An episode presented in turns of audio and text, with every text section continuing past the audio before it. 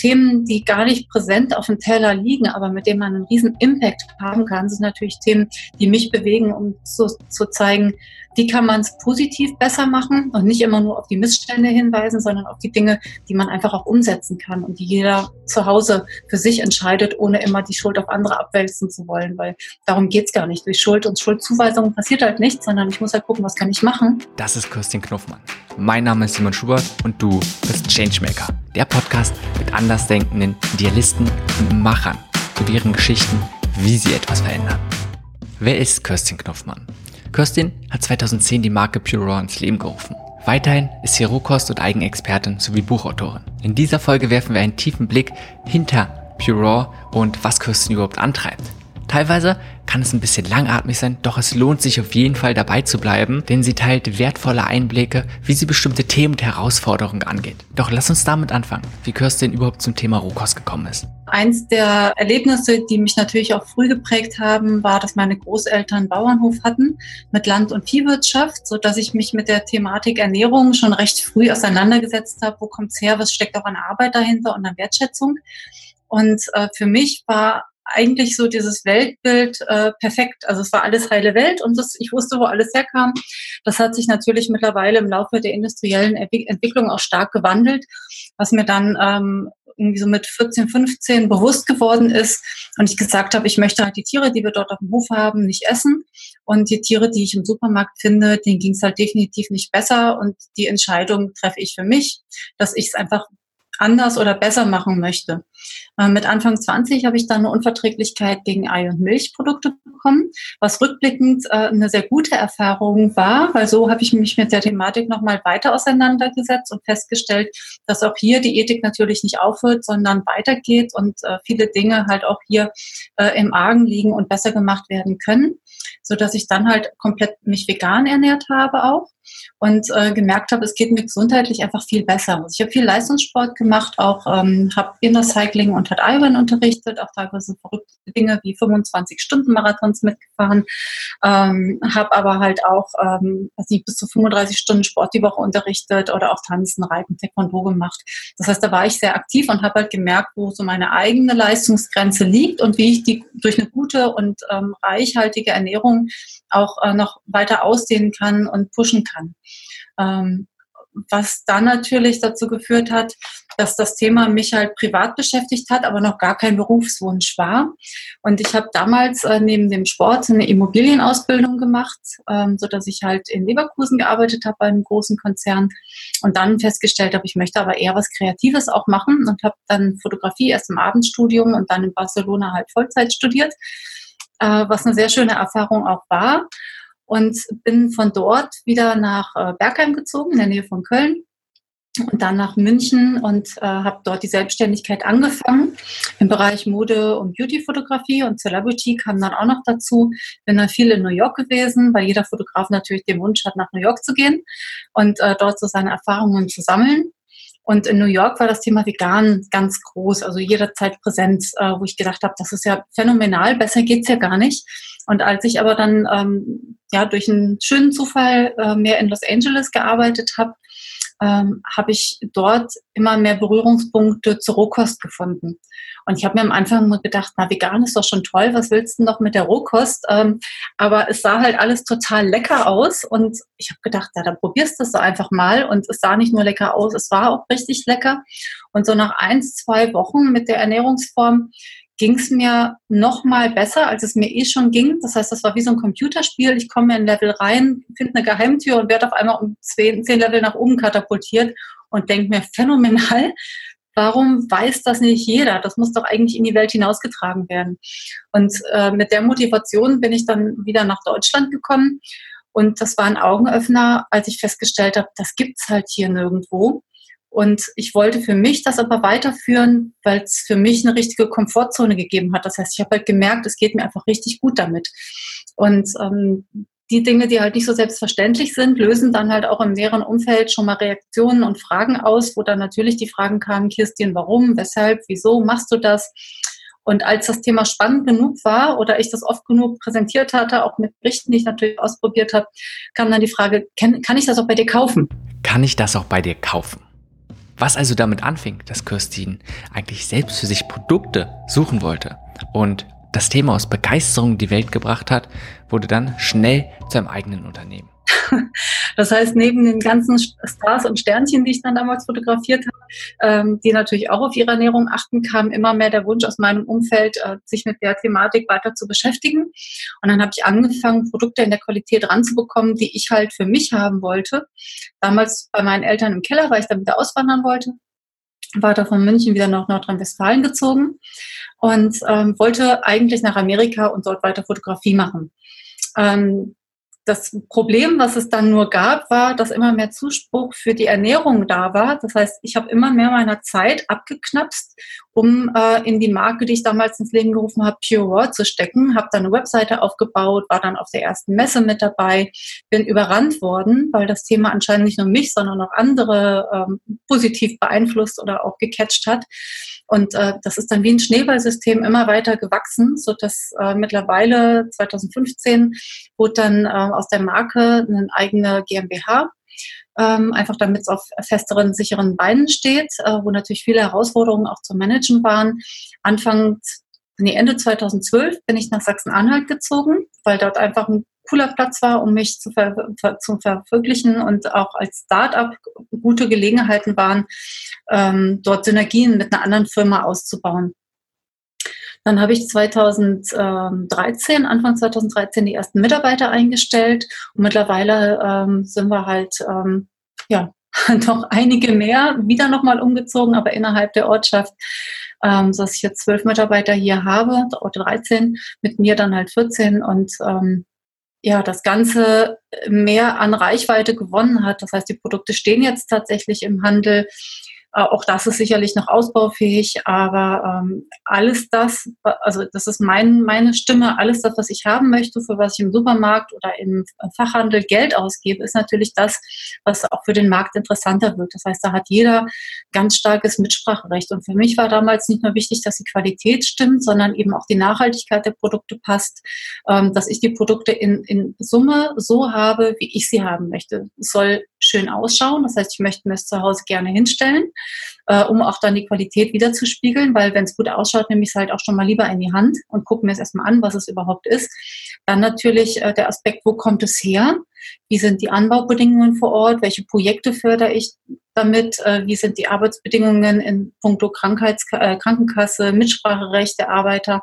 Oder ist es ihr eigenes Land, wo die zum Beispiel Schulungen bekommen? Das heißt, das Thema fängt ja nicht bei der Qualität an und hört dort auf, sondern hat halt einfach noch viel mehr Wogen, die dort äh, berücksichtigt werden müssen und ähm, auch Produktneuentwicklungen, Innovationen, die dann angestoßen werden von mir, ähm, wo ich gucke, welche Interessen habe ich, was soll ein Produkt für mich können, es soll alltagstauglich sein, es soll einfach zu integrieren sein auch, es äh, soll zuckerfrei, laktosefrei, glutenfrei, pflanzenbasiert, äh, ohne Füllhilfs, Rieselstoffe, das heißt einfach so einfach und natürlich wie möglich in Summe sein.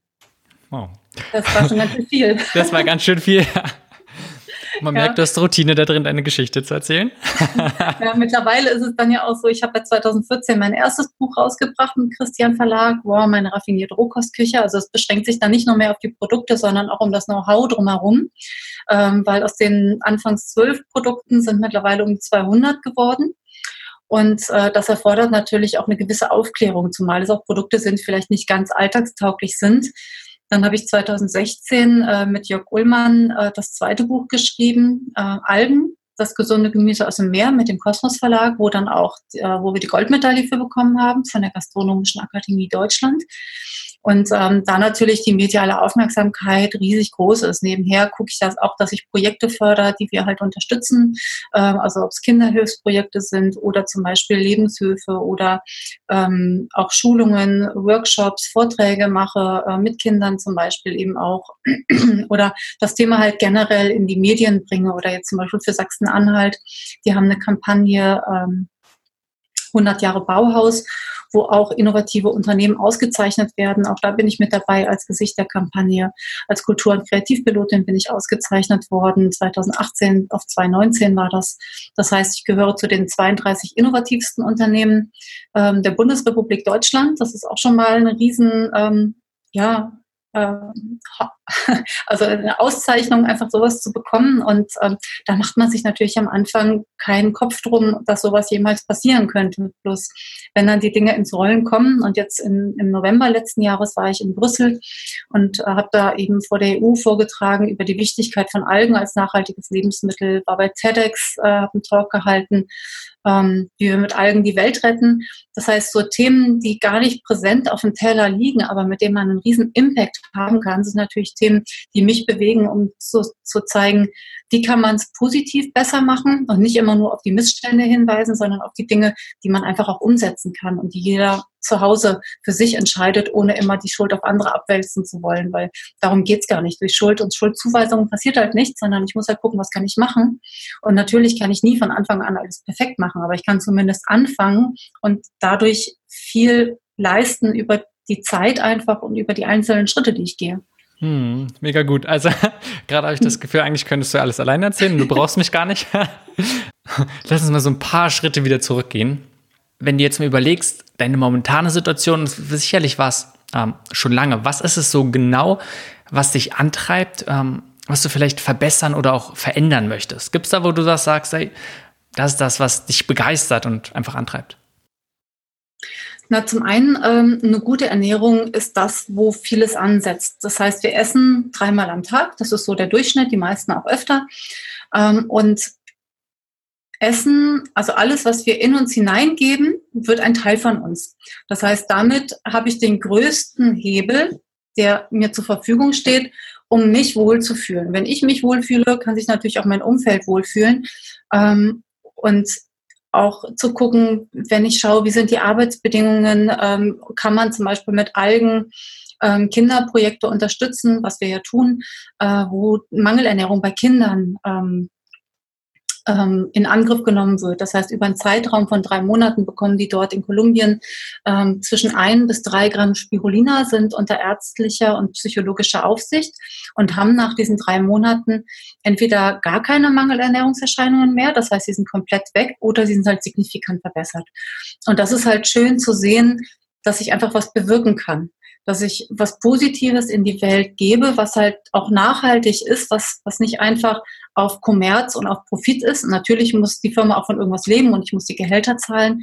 Aber dass ich natürlich innerhalb der Strukturen, die ich schaffe, auch Möglichkeiten gebe, ähm, was Gutes in die Welt zu geben. Zum Beispiel auch ähm, mit den Mitarbeitern zu schauen, dass wir relativ flexible Arbeitsmöglichkeiten schaffen. Also wir haben natürlich unsere Kernarbeitszeiten, aber verschiedene Stundenmodelle, haben viele Frauen, viele Familien, was natürlich auch als Unternehmer auch ein Risiko darstellt. Aber ähm, auch da funktioniert es, auch klarere ähm, Arbeitsbereiche, die umfasst werden, dass die Hierarchien relativ flach gehalten sind. Solche Dinge sind natürlich im direkten Umfeld, aber dann zu gucken, was, was, was für einen Impact kann ich schaffen, ähm, wenn wir zum Beispiel mit Peru kommunizieren, wo wir relativ viele unserer Rohstoffe hinbekommen. Ähm, können alle Rohstoffe nachhaltig sein? Können sie nicht, äh, oder, oder ähm, regional sein? Das können sie natürlich nicht, gerade in Form von Kakao. Aber wenn ich schon gucke, dass ich schaue, das Produktportfolio so zu halten, dass es möglichst regional und saisonal ist, aber natürlich auch gucke, dass ich die Wertschöpfungskette, wenn es auch weiter wegkommt, möglichst lange im Land halte, sodass die Arbeiter oder Farmer vor Ort auch die Möglichkeit haben, das Maximale zu fairen Preisen an ihrem Produkt zu verdienen, was sie haben und nicht komplett alles aus der Hand geben. Ähm, und natürlich dann auch die Qualität beeinflussen kann. In dem Fall, dass ich sage, ich gebe die Produktspezifikation vor, wie ich das gerne hätte, ähm, kann das natürlich auch einiges bewirken, auch im fairen Miteinander. Und das ist, glaube ich, was, was jeden umtreibt, zu sagen, ich möchte einfach was Gutes und was Nachhaltiges auf dieser Welt auch hinterlassen. Und ich habe jetzt eine Tochter, die wird jetzt ähm, nächste, übernächste Woche sechs. Ähm, und da ist natürlich auch so, dass man sich dann noch mal mehr Gedanken macht zu dem, wie möchte ich die Welt hinterlassen? Oder was möchte ich dort an Wissen, an Know-how auch mitgeben? Und viele wollen was ändern, schaffen es nicht. Das heißt, diese einfachen Schritte zu geben, zu anzuleiten und auch dieses ähm, diese Angst vor Fehlern zu nehmen, weil, wie gesagt, man kann halt nicht alles auf einmal richtig machen und äh, alles ändern, aber dann halt den Mut zu geben, kleine Schritte zu machen und auch in, im sozialen Gefüge Änderungen überhaupt ähm, zu versuchen. Das ist natürlich schwierig, wenn die Familie vielleicht auch nicht mitzieht oder wenn man erstmal komisch angeschaut wird. Ähm, wenn ich überlege, dass wenn ich mit Anfang 20 vegan geworden bin, ähm, ist das natürlich eine ganze Weile, die da jetzt zwischen liegt. Aber damals war das Thema vegan als Freak-Thema noch verschrien. Also das, das kannte man gar nicht. Und wenn man es kannte, war es komisch. Und mittlerweile äh, findet man bei der Deutschen Bahn vegane Menüs. Und da stelle ich mir halt auch vor, dass die Schere weiter auseinander geht. Also es gibt Leute, die beschäftigen sich mehr mit guter Ernährung und es gibt welche, denen ist total egal. Ähm, dieses Mittelfeld wird irgendwann so gut wie weg sein. Und ich möchte halt einfach mehr dazu bewegen, was zu tun, egal aus welchem Beweggrund, ob es Fitness ist, ob es ähm, Ethik ist oder vielleicht auch beides. Ähm, gute Versorgung, weil es kann nicht sein, dass wir in Europa zum Beispiel einen Jod- und Vitamin B12-Mangel haben, obwohl ich mit in dem Fall Algen zum Beispiel beide Themen ähm, einfach und auch lecker äh, umsetzen könnte und, und diesen Mangel gar nicht haben müsste. Das heißt, auch da gesetzliche Rahmenbedingungen zum Beispiel auch für schaffen in der Deklaration oder auch in der Wissensvermittlung in den Höchst- und Grenzwerten, ähm, dass das möglich ist oder auch die Aufklärung, warum ich zum Beispiel Chlorella hier aus Klötze in konventionell in einer besseren, wesentlich besseren Qualität herstellen kann als ähm, eine Bio-Chlorella oder Biospirulina. Auch da ähm, gibt es jetzt seitens der EU immer wieder Versammlungen, die dann die Frage stellen, warum ist es europäischen ähm, Mikroalgenfarmen nicht möglich, äh, Bio zu produzieren und die Asiaten schaffen es komischerweise. Das heißt, da sind viele Dinge, die auch dem Endkonsumenten gar nicht bewusst sind. Und ich glaube, man darf da auch gerne kritisch hinterfragen. Und ich freue mich immer über Fragen, weil diese Transparenz, die ich ja auch rausgebe, dafür steht, dass die Produkte einfach auch gut sind. Und wenn ich was nicht weiß, dann sage ich das auch. Und man merkt sofort, dass du dich einfach viel damit beschäftigst und es die Sachen antreiben. Das ist was, was ich zum Beispiel bei Pure sehr mag, weil man relativ schnell merkt, dir und euch generell geht es mehr darum, als irgendwie einfach nur Nahrungsergänzungsmittel herzustellen, sondern da steckt so, so, so viel mehr dahinter. Ähm, und es geht auch einfach darum, auf verschiedenen Ebenen halt einen Impact zu haben. Und das finde ich toll und das möchte ich noch ein bisschen weiter so auseinandernehmen. Was ich sehr interessant finde oder ich mir vorstellen kann, dass was du jetzt gesagt hast, was wichtig ist, natürlich ein Prozess. Und gib mir mal so ein bisschen einen Einblick davon, wie wichtig waren dir diese Sachen von Anfang an? Und inwiefern hat es sich dann einfach ja mit der Zeit entwickelt, dass du vielleicht auch ein Verständnis bekommen hast, welchen Einfluss du haben kannst, welche Möglichkeiten und du vielleicht dann auch einfach immer mehr Zusammenhänge erkannt hast? Das ist schon so, dass ich am Anfang gesagt habe, wenn ich Produkte anbiete, das war ja nicht mein, ähm, mein Hauptziel, meine Firma zu gründen, die sich mit Lebensmitteln beschäftigt, sondern ich bin wirklich so rangegangen, wie ich für mich gesagt habe, ich möchte das halt einfach korrekt und ethisch vertreten können. Erstmal, wo kommen die Produkte her? Was steckt dahinter? Wer steckt dahinter auch? Ähm, ich möchte jetzt nicht was aufmachen oder was haben und dann kurzfristig agieren, sondern das soll natürlich auch eine langfristige Zusammenarbeit sein. Und das war mir halt einfach wichtig und man sieht sich mehr als einmal im Leben. Das ist immer so. Ähm, und wenn ich ehrlich zu mir bin und ehrlich zu denen, mit denen ich ähm, Kontakt habe, dann zahlt sich das halt auch aus. Das ist nicht immer angenehm. Ähm, aber es ist zumindest so, dass man äh, sich selber im Spiegel betrachten kann. Das heißt, immer zu fragen, wo komme ich her und wo will ich hin? Und ähm, natürlich kann ich auch zum Beispiel, wenn sich ähm, Dinge in der Wissenschaft ändern, das heißt, es gibt äh, andere Erkenntnisse, dann äh, bin ich auch in der Lage zu sagen, vor fünf Jahren war das so, jetzt sieht es aber anders aus. Aber die Werte und Grundsätze, die dahinter stehen, das sind halt immer noch die gleichen. Äh, natürlich muss ich das wirtschaftlich abbilden. Und ähm, da fängt es halt dann auch an, spannend zu werden, zu gucken, wie kriege ich das hin? Wen nehme ich mit auf die Reise? Welche Nebenschauplätze gibt es eigentlich noch? Weil das, was ich ursprünglich mal wollte, das ist das, was mittlerweile im Alltag die wenigste Zeit einnimmt. Ähm, sondern es gibt einfach viele Regularien, die dort zu beachten sind. Ähm, Strukturen, Mitarbeiterführung, Mitarbeiterstrukturen schaffen, Arbeitsplätze, Arbeitsplatzbeschreibungen, ähm, Arbeitsrecht, ähm, Lebensmittelrecht und so weiter. Also all die Dinge, die man eigentlich, die eigentlich gar keinen Spaß machen, muss man mal so sagen, äh, führen aber dazu, dass ich was machen kann, was mir Freude macht. Das heißt, ich muss natürlich auch Dinge äh, auf dem Weg mitnehmen, die vielleicht am Anfang gar nicht so ähm, präsent waren und die immer noch nicht zu meinen Favoriten gehören, aber auch Aufgaben abgeben können, zu gucken, in welche Hände lege ich das, den richtigen Mitarbeiter für die richtige Stelle finden, ähm, der natürlich dann auch dazu steht ähm, und die Produkte auch mit reinbringt und ähm, sich, sich selber eben auch mit einbringt. Ähm, Auf der anderen Seite ähm, ist es natürlich dann auch eine Herausforderung, ähm, den Ladnern ähm, plausibel zu erklären, warum die Produkte, die wir haben, eben nicht den günstigsten Preis als Ziel haben, sondern die beste Qualität. Und ähm, auch Messebesuchern, äh, wenn wir dann meinetwegen äh, auf einer international, ähm, internationalen, internationalen Messe sind, äh, zu sagen, warum ist denn jetzt da kein Zucker drin, obwohl das natürlich schmeckt mit Zucker. ähm, dann dort gewisse Ernährungsgewohnheiten zu hinterfragen und sich dann auch ähm, manchmal nicht allzu schön Auseinandersetzungen zu stellen, die dann halt ähm, einfach nicht sehen, was dahinter steckt, sondern die einfach das Thema vegan vielleicht in der Öffentlichkeit bisher auch meinetwegen als etwas äh, anstrengend empfunden haben und dann das auf dich gerade projizieren, weil du natürlich stehst mit deinen Produkten. Das heißt, ähm, man darf sich da halt nicht mitreißen lassen, sondern muss halt immer gucken, ähm, wo, steht die Person eigentlich und dann versuchen, das beste Bild zu vermitteln und bei seinem Standpunkt bleiben, so dass man hier oder dass mein Anspruch ist, gute Rezepte mit dazu zu entwickeln oder Ideen mitzugeben und natürlich nicht zu sagen, du musst jetzt alles nehmen von dem, was ich habe, sondern welches Produkt ist das Beste für dich? Probier dich erstmal ein, zwei oder auch drei Produkten aus und schau dann, was dir gut tut. Natürlich nehme ich nicht alle Produkte jeden Tag, das geht ja gar nicht, aber so eine gewisse Routine zu entwickeln, was braucht der Körper und unabhängig von den Produkten, die ich natürlich anbiete, zu gucken, ähm, was ist denn noch so an frischen Lebensmitteln, die ich mit reinnehmen kann. Und dann kann ich natürlich bestimmte Dinge als Add-on dazu nehmen. Kakao-Nips zum Beispiel sind ja kein Grundnahrungsmittel, sondern quasi ein Genussmittel, was dazu geht, was mir aber trotzdem hilft. Oder wenn ich einen Eintopf mache, dann sind da halt meinetwegen Dulse oder Nori-Algen drin, wo ich dann auch den gesundheitlichen, aber auch den Genussaspekt mit bediene. Hm. Lass uns nochmal auf den Aspekt, lass uns mhm. nochmal auf den Aspekt von der ähm, Nahrungsergänzungsmittelbranche werfen. Mhm. Ich glaube, es ist, ein, ist was sehr, sehr Spannendes. Äh, ich kann mir vorstellen, dass es eher immer mehr Nahrungsergänzungsmittel gibt, einfach in dem Markt. Immer mehr verschiedene Produkte. Und ich kann mir vorstellen, dass die Schwelle einfach niedriger wird. Es wird einfacher, neue Produkte ähm, ja, irgendwie auf den Markt zu bringen. Ähm, was ja erstmal ja für dich, ich will nicht sagen als Konkurrenz wird, aber gerade so wie du es so ein bisschen beschrieben hast, ähm, ist auch wahrscheinlich kommen immer mehr günstigere Produkte auf den Markt. Ähm, wie gehst du so ein bisschen damit um? Und du hast ja schon gesagt, es kommt da manchmal so zu Diskussionen.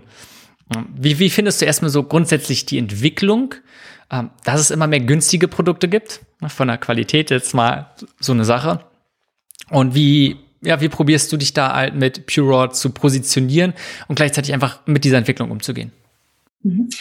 Ähm, natürlich ist es immer so, dass ein Markt, der ähm, lukrativ erscheint, auch gerne mal überrannt wird von denen, die denken, sie könnten da jetzt schnelles Geld machen. Äh, wo Pure Raw für steht, ist eben für die Qualität und für die Transparenz. Ähm, das heißt, wenn wer uns einmal kennt, wird wissen, ähm, was ich auch damit meine oder was, was die Produkte eben ausmacht. Und ähm, natürlich könnte ich irgendeine irgendein Billigprodukt anbieten oder die Produkte halt auch wesentlich günstiger anbieten. Das ist ja aber nicht mein Ziel, weil ich will einfach die Produktqualität gewährleisten und eben das faire Miteinander. Und oftmals ähm, ist es so ein, so ein Greenwashing, wo dann halt ähm, auch geschaut wird, wie sind die Arbeitsbedingungen, meinetwegen in Peru oder weiter weg. Ähm, aber hier vor Ort ähm, wird die Diskussion nicht geführt. Das heißt, es ist ja auch innerhalb der Firma leben und leben lassen. Natürlich muss ich hier eine Struktur schaffen, die es mir erlaubt, ähm, gewisse Dinge umzusetzen, meine Mitarbeiter halt auch fair zu behandeln und so weiter. Plus oftmals, ähm, gerade im Einzelhandel ist es so oder im, im Lebensmitteleinzelhandel, ähm, dass dort auch viel über den Preis geht und ähm, da versucht wird, so eine Art Dumping zu schaffen, wo auf der einen Seite diese Doppelmoral herrscht, ähm, gute Produkte, faire Produkte, äh, beim Anbauer, aber hier vor Ort. Das wird dann teilweise auch vergessen, dass das natürlich in diesen Kreislauf mit reingehört. Ähm, so dass wir uns halt eben abheben über das faire Miteinander und über die Qualität der Produkte und auch das Know-how. Das heißt, äh, Nahrungsergänzungsmittel selber der Markt, der ist natürlich äußerst lukrativ, äh, weil die Natur des Menschen einfach auch so ein bisschen mit Faulheit zu tun hat. Ähm, ich sehe das immer bei den äh, Amis. Äh, dort äh, sind Nahrungsergänzungsmittel an der Tagesordnung. Mir geht es aber gar nicht darum, die gut oder schlecht dastehen zu lassen. Also wir haben auch Nahrungsergänzungsmittel, wenn es sich nicht vermeiden lässt. Wenn ich zum Beispiel die Chlorella, äh, das Chlorella-Pulver nehme und das einfach nur presse, ist es allein über die Darreichungsform Nahrungsergänzungsmittel. Da kann ich rütteln, wie ich will. Das ist einfach so, obwohl da nichts anderes drin ist. Das heißt, auch Nahrungsergänzungsmittel ist nicht gleich Nahrungsergänzungsmittel. Und wenn ich hier schaue, zum Beispiel das Vitamin B12, was wir aus Nahrungsergänzungsmittel anbieten, es ist nur die reine Chlorella-Alge komplett äh, einmal verpresst. Mehr ist da nicht drin.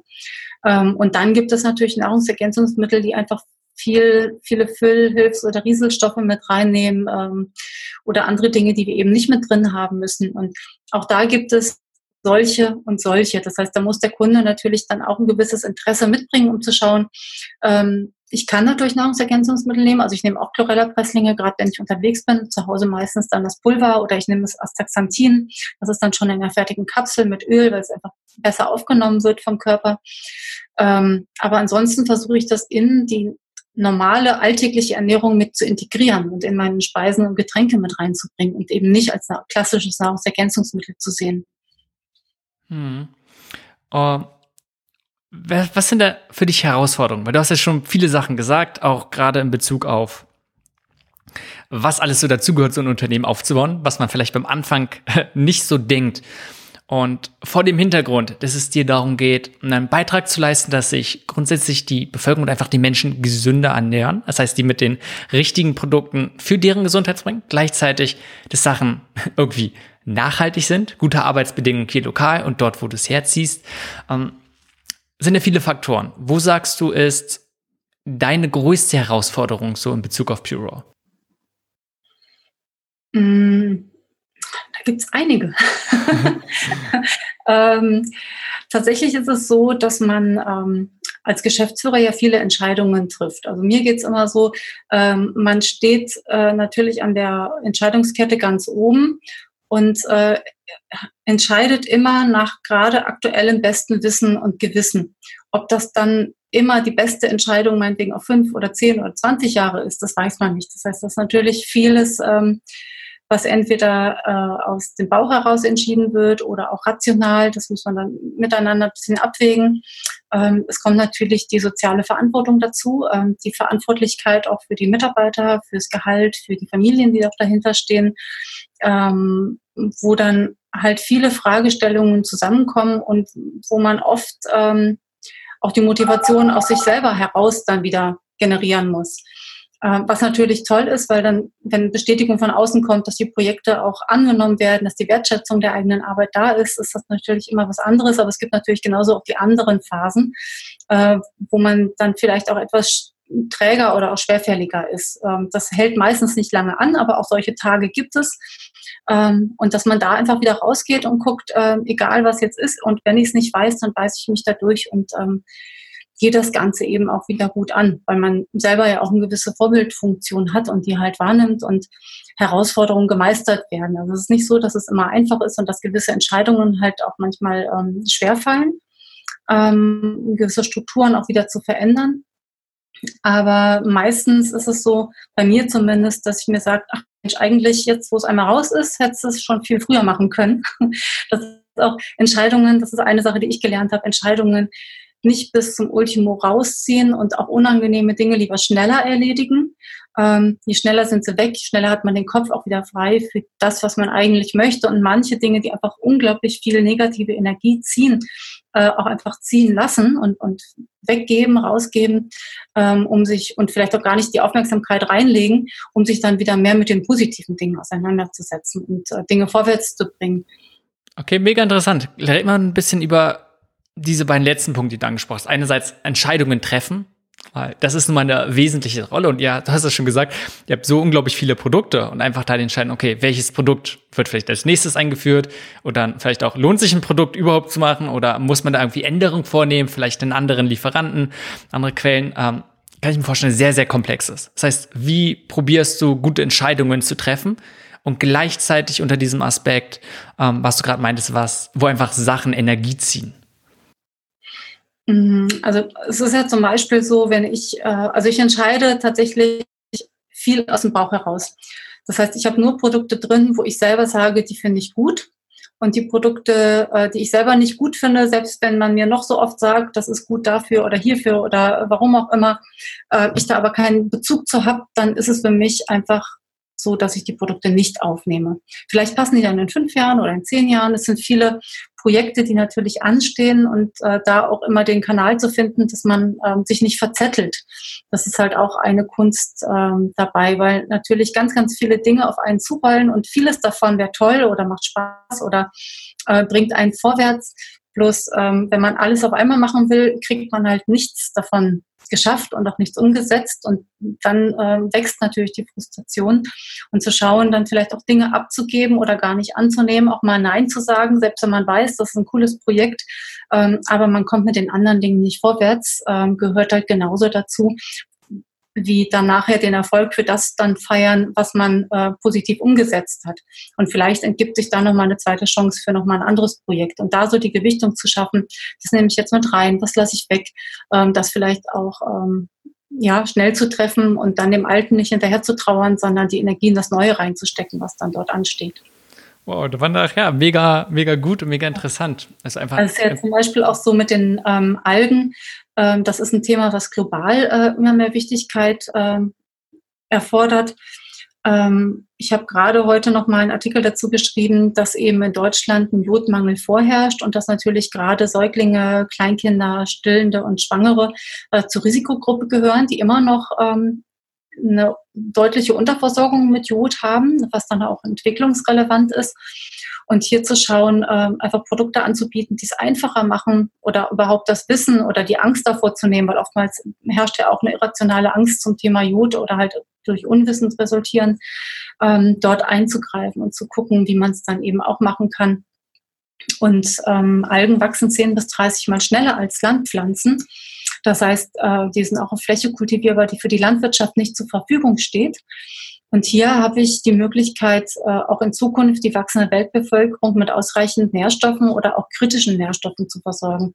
Also je nach Algenart, sei es jetzt zum Beispiel Vitamin B12, Eisen, Lutein, Protein ähm, und so weiter. Das heißt, da habe ich äh, eine unglaubliche Bandbreite, die aber ähm, in der Bevölkerung noch gar nicht angekommen ist, weil wir können natürlich nicht so weitermachen wie bisher. Die, ähm, die Weltbevölkerung wächst, die Fläche pro Kopf bleibt ähm, also reduziert sich entsprechend und mehr landwirtschaftliche Nutzfläche haben wir eben nicht. Das heißt, wir müssen ähm, auf Dinge wie Algen zurückgreifen und ähm, da halt einfach ein Bewusstsein für schaffen, dass sie lecker sein können, Nährwerte liefern, aber dann auf der anderen Seite natürlich auch aufklären über die Qualität, weil natürlich hier auch ähm, Qualitätsrisiken bestehen, wie bei jedem anderen Produkt auch.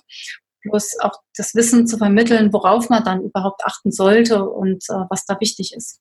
Okay, Ben, lass uns mal gleich noch mal ein bisschen ähm, darauf eingehen, auf die Algen und wie du probierst, äh, was du gerade schon so beschrieben hast, äh, so das Thema so ein bisschen voranzubringen oder vielleicht auch die Akzeptanz dazu. Und du hast ja sicherlich nicht mit Algen angefangen, sondern es gab viele verschiedene Produkte und irgendwann bist du darauf gestoßen und sagst, hey, Algen in ihrer unglaublichen Vielfalt sind extrem interessante Lebensmittelgruppe. So. Ähm, wie gehst du oder was würdest du jemandem raten mit so, mit ne, ich kann mir vorstellen, anders, andersrum gesagt, dass es auch einfach eine gewisse Flexibilität als Unternehmer braucht. Dass, wenn du sagst, ja, du, das ging es einerseits darum, gesagt, dieses Gesundheitsthema voranzubringen, gleichzeitig auch Nachhaltigkeit und hast dann, stelle ich mir zumindest vor, vermute ich jetzt einfach mal, gemerkt, da gibt es halt eine Lebensmittelgruppe, die sich extrem gut dafür eignet. Um, wie gehst du mit solchen Sachen um, wenn du davor vielleicht auch andere Vorstellungen hattest, in welche Hinsicht es gehen sollte? Weißt du, was ich meine? Ähm, kannst du damit so ein bisschen einbringen, wie, wie sich das vielleicht bei dir entwickelt hat und du dann ja offensichtlich auch einen Schwerpunkt auf Eigen gelegt hast? Mhm. Ähm, also ich habe zum Beispiel am Anfang bei diesen 12, 15 Produkten, die ich hatte, tatsächlich auch schon Algen mit drinne gehabt. Über den Sport äh, war zum Beispiel die Spirulina-Alge schon immer ein Begriff, weil die einfach für Regeneration oder Muskelaufbau auch gerne verwendet wird von Sportlern. Ähm, hat aber auch einen antiviralen Effekt. Und ähm, dann kommt natürlich das Thema B12 immer nochmal zum Tragen. Da wäre die Chlorella, die halt Vitamin B12 enthalten kann, je nach Anbaumethode, muss sie halt aber nicht. Also auch da äh, gerne immer nochmal nachfragen. Und dann ist halt das Thema immer weitergegangen. Das heißt, ich habe mich von einer Alge zur nächsten vorgearbeitet und habe nichts gefunden, was wirklich relevant an Informationen mir zur Verfügung stand und habe dann nach Quellen gesucht, wo ich weitere Informationen finden kann, ähm, sodass mein Portfolio peu à peu, also langsam mitgewachsen ist. Und ähm, dann 2012 habe ich Jörg Ullmann kennengelernt, hatte dann in der Algenfarm in Klötze auch angerufen und ähm, dort verschiedene Informationen angefragt, so dass wir da halt äh, eine berufliche, aber auch eine private Ebene gefunden haben ähm, und wir beide eben Algenfans sind und das gegenseitig halt immer noch mal hochgepusht haben, weil natürlich das Interesse, wenn es da ist, sich auch immer bedingt durch bestimmte Experimente, die man dann zu Hause auch macht. Ähm, und mittlerweile unsere Tochter, wie gesagt, die ist auch riesen Algenfan schon, nimmt halt auch Chlorella oder Algen zu sich und äh, findet das total spannend.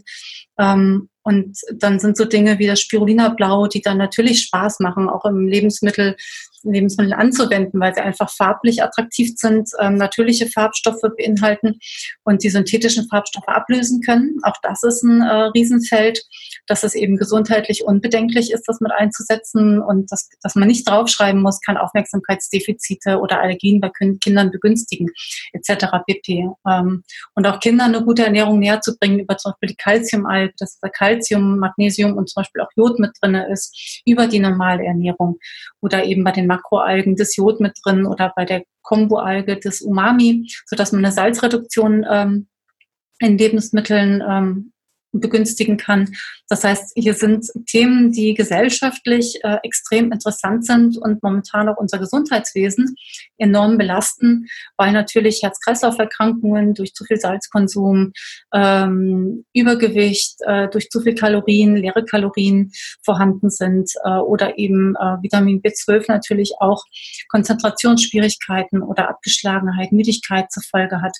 Ähm, das sind alles Dinge, die einen riesen Impact haben, wenn man sie erstmal weiß und dann lässt einen das Thema halt auch nicht mehr locker, weil man einfach weiß, da kann man noch ganz viel machen. Wenn man es selber nicht macht, ähm, dann passiert da halt viel weniger. Wie, wie gehst du damit um, vor diesem Hintergrund, dass die so ein großes Potenzial haben? Einerseits auf die gesundheitliche Sicht, andererseits relativ leicht ja im Anbau sind, vor allem ja einfach vor diesem großen, riesengroßen Hintergrund auch der Ressourcenknappheit. Mhm. Und gegenübergestellt einfach diese Tatsache, wie wenig Menschen wirklich regelmäßig eigen in ihre Ernährung einbauen und wie gering dieser Anteil einfach ist, einfach auch die Akzeptanz und vielleicht das Wissen. Ähm, was sind bei dir so, was, was versuchst du, wie du diese hm, Akzeptanz, aber vielleicht auch überhaupt ein Bewusstsein für diese Thematik zu schärfen und was sind dabei Herausforderungen? Also das ist was, was tatsächlich alle Produkte wieder bedingt. Äh, auch äh, für mich, für den Alltag entscheidend, dass ich dann die erste Trinkmischung, die ich gemacht habe, das war der Macau, wo ich dann Maca, Kakao, Lucuma und Karot gemischt habe und Vanille, so dass ich halt nicht morgens fünf Töpfchen aufmachen musste, weil die Thematik war auf den Messen immer, dass, es, dass sie alle gesagt haben, Mensch, das schmeckt ja richtig gut. Aber wenn ich jetzt hier fünf, sechs Döschen mitnehmen muss, kostet mich das erstmal wegen 60 Euro. Ähm, und dann muss ich mir selber mischen und schmeckt es ja auch nicht so. Das heißt, ich habe versucht, ähm, Dinge zu kombinieren und das Beste rauszuholen, ähm, um es auch im Alltag zugänglicher zu machen, zu einem äh, zu einem Preis, der natürlich dann auch ähm, spannend ist oder ein Kinderkakao entwickelt, wo deutlich weniger Kakao drin ist, davon mit, mit Jakon gesüßt, mit der Jakonwurzel, die ja auch ähm, gesundheitlich sehr attraktiv und interessant ist. Ähm, also das heißt, ich habe auf ganz vielen Wegen versucht ähm, oder bin auf ganz vielen Wegen dabei, ähm, Bewusstsein zu schärfen ähm, und auch eine Machbarkeit zu zeigen im Alltag. Ich bin natürlich auch viel unterwegs, habe auch Familie, das heißt, ich habe die gleichen Probleme äh, oder auch nicht wie jeder andere auch. Ähm, und man hat nicht immer Zeit und Lust, äh, dass der ganze Tag sich nur ums Essen dreht. Und das soll auch gar nicht so sein, weil es gibt ja noch ganz viele andere tolle Dinge. Das heißt, äh, zu zeigen, wie kann ich was auch vorbereiten, wie kann ich es einfach integrieren, auf der Arbeit integrieren, wie kann ich es in sozialen ähm, Situationen auch tauglich machen. Also wenn ich zum Beispiel einen Potluck habe oder ich habe ein Buffet, ähm, bringe ich was mit, was bringe ich mit, ähm, was, was stelle ich hin, was sage ich den anderen, was sie machen können.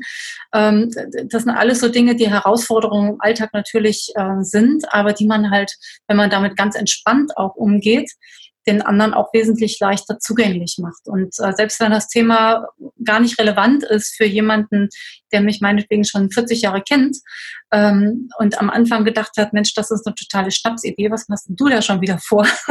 Rohkost und Gott und auch noch vegan und äh, dann auch noch die Algen, äh, absolutes Freak-Thema, äh, ist es halt nicht mehr. Das heißt, ähm, über zum Beispiel Publikationen in auch äh, Modemagazinen oder in einschlägigen Magazinen, die eben äh, aus dieser Nische rausgehen im Bereich ähm, richtige Öffentlichkeitsarbeit, auch mit den Preisen, die ich gewonnen habe, ähm, zu zeigen, das Thema geht alle an, jeder kann sich davon was Positives rauspicken, jeder kriegt umgesetzt und ähm, hat halt aber trotzdem noch einen positiven Nutzen davon im Alltag.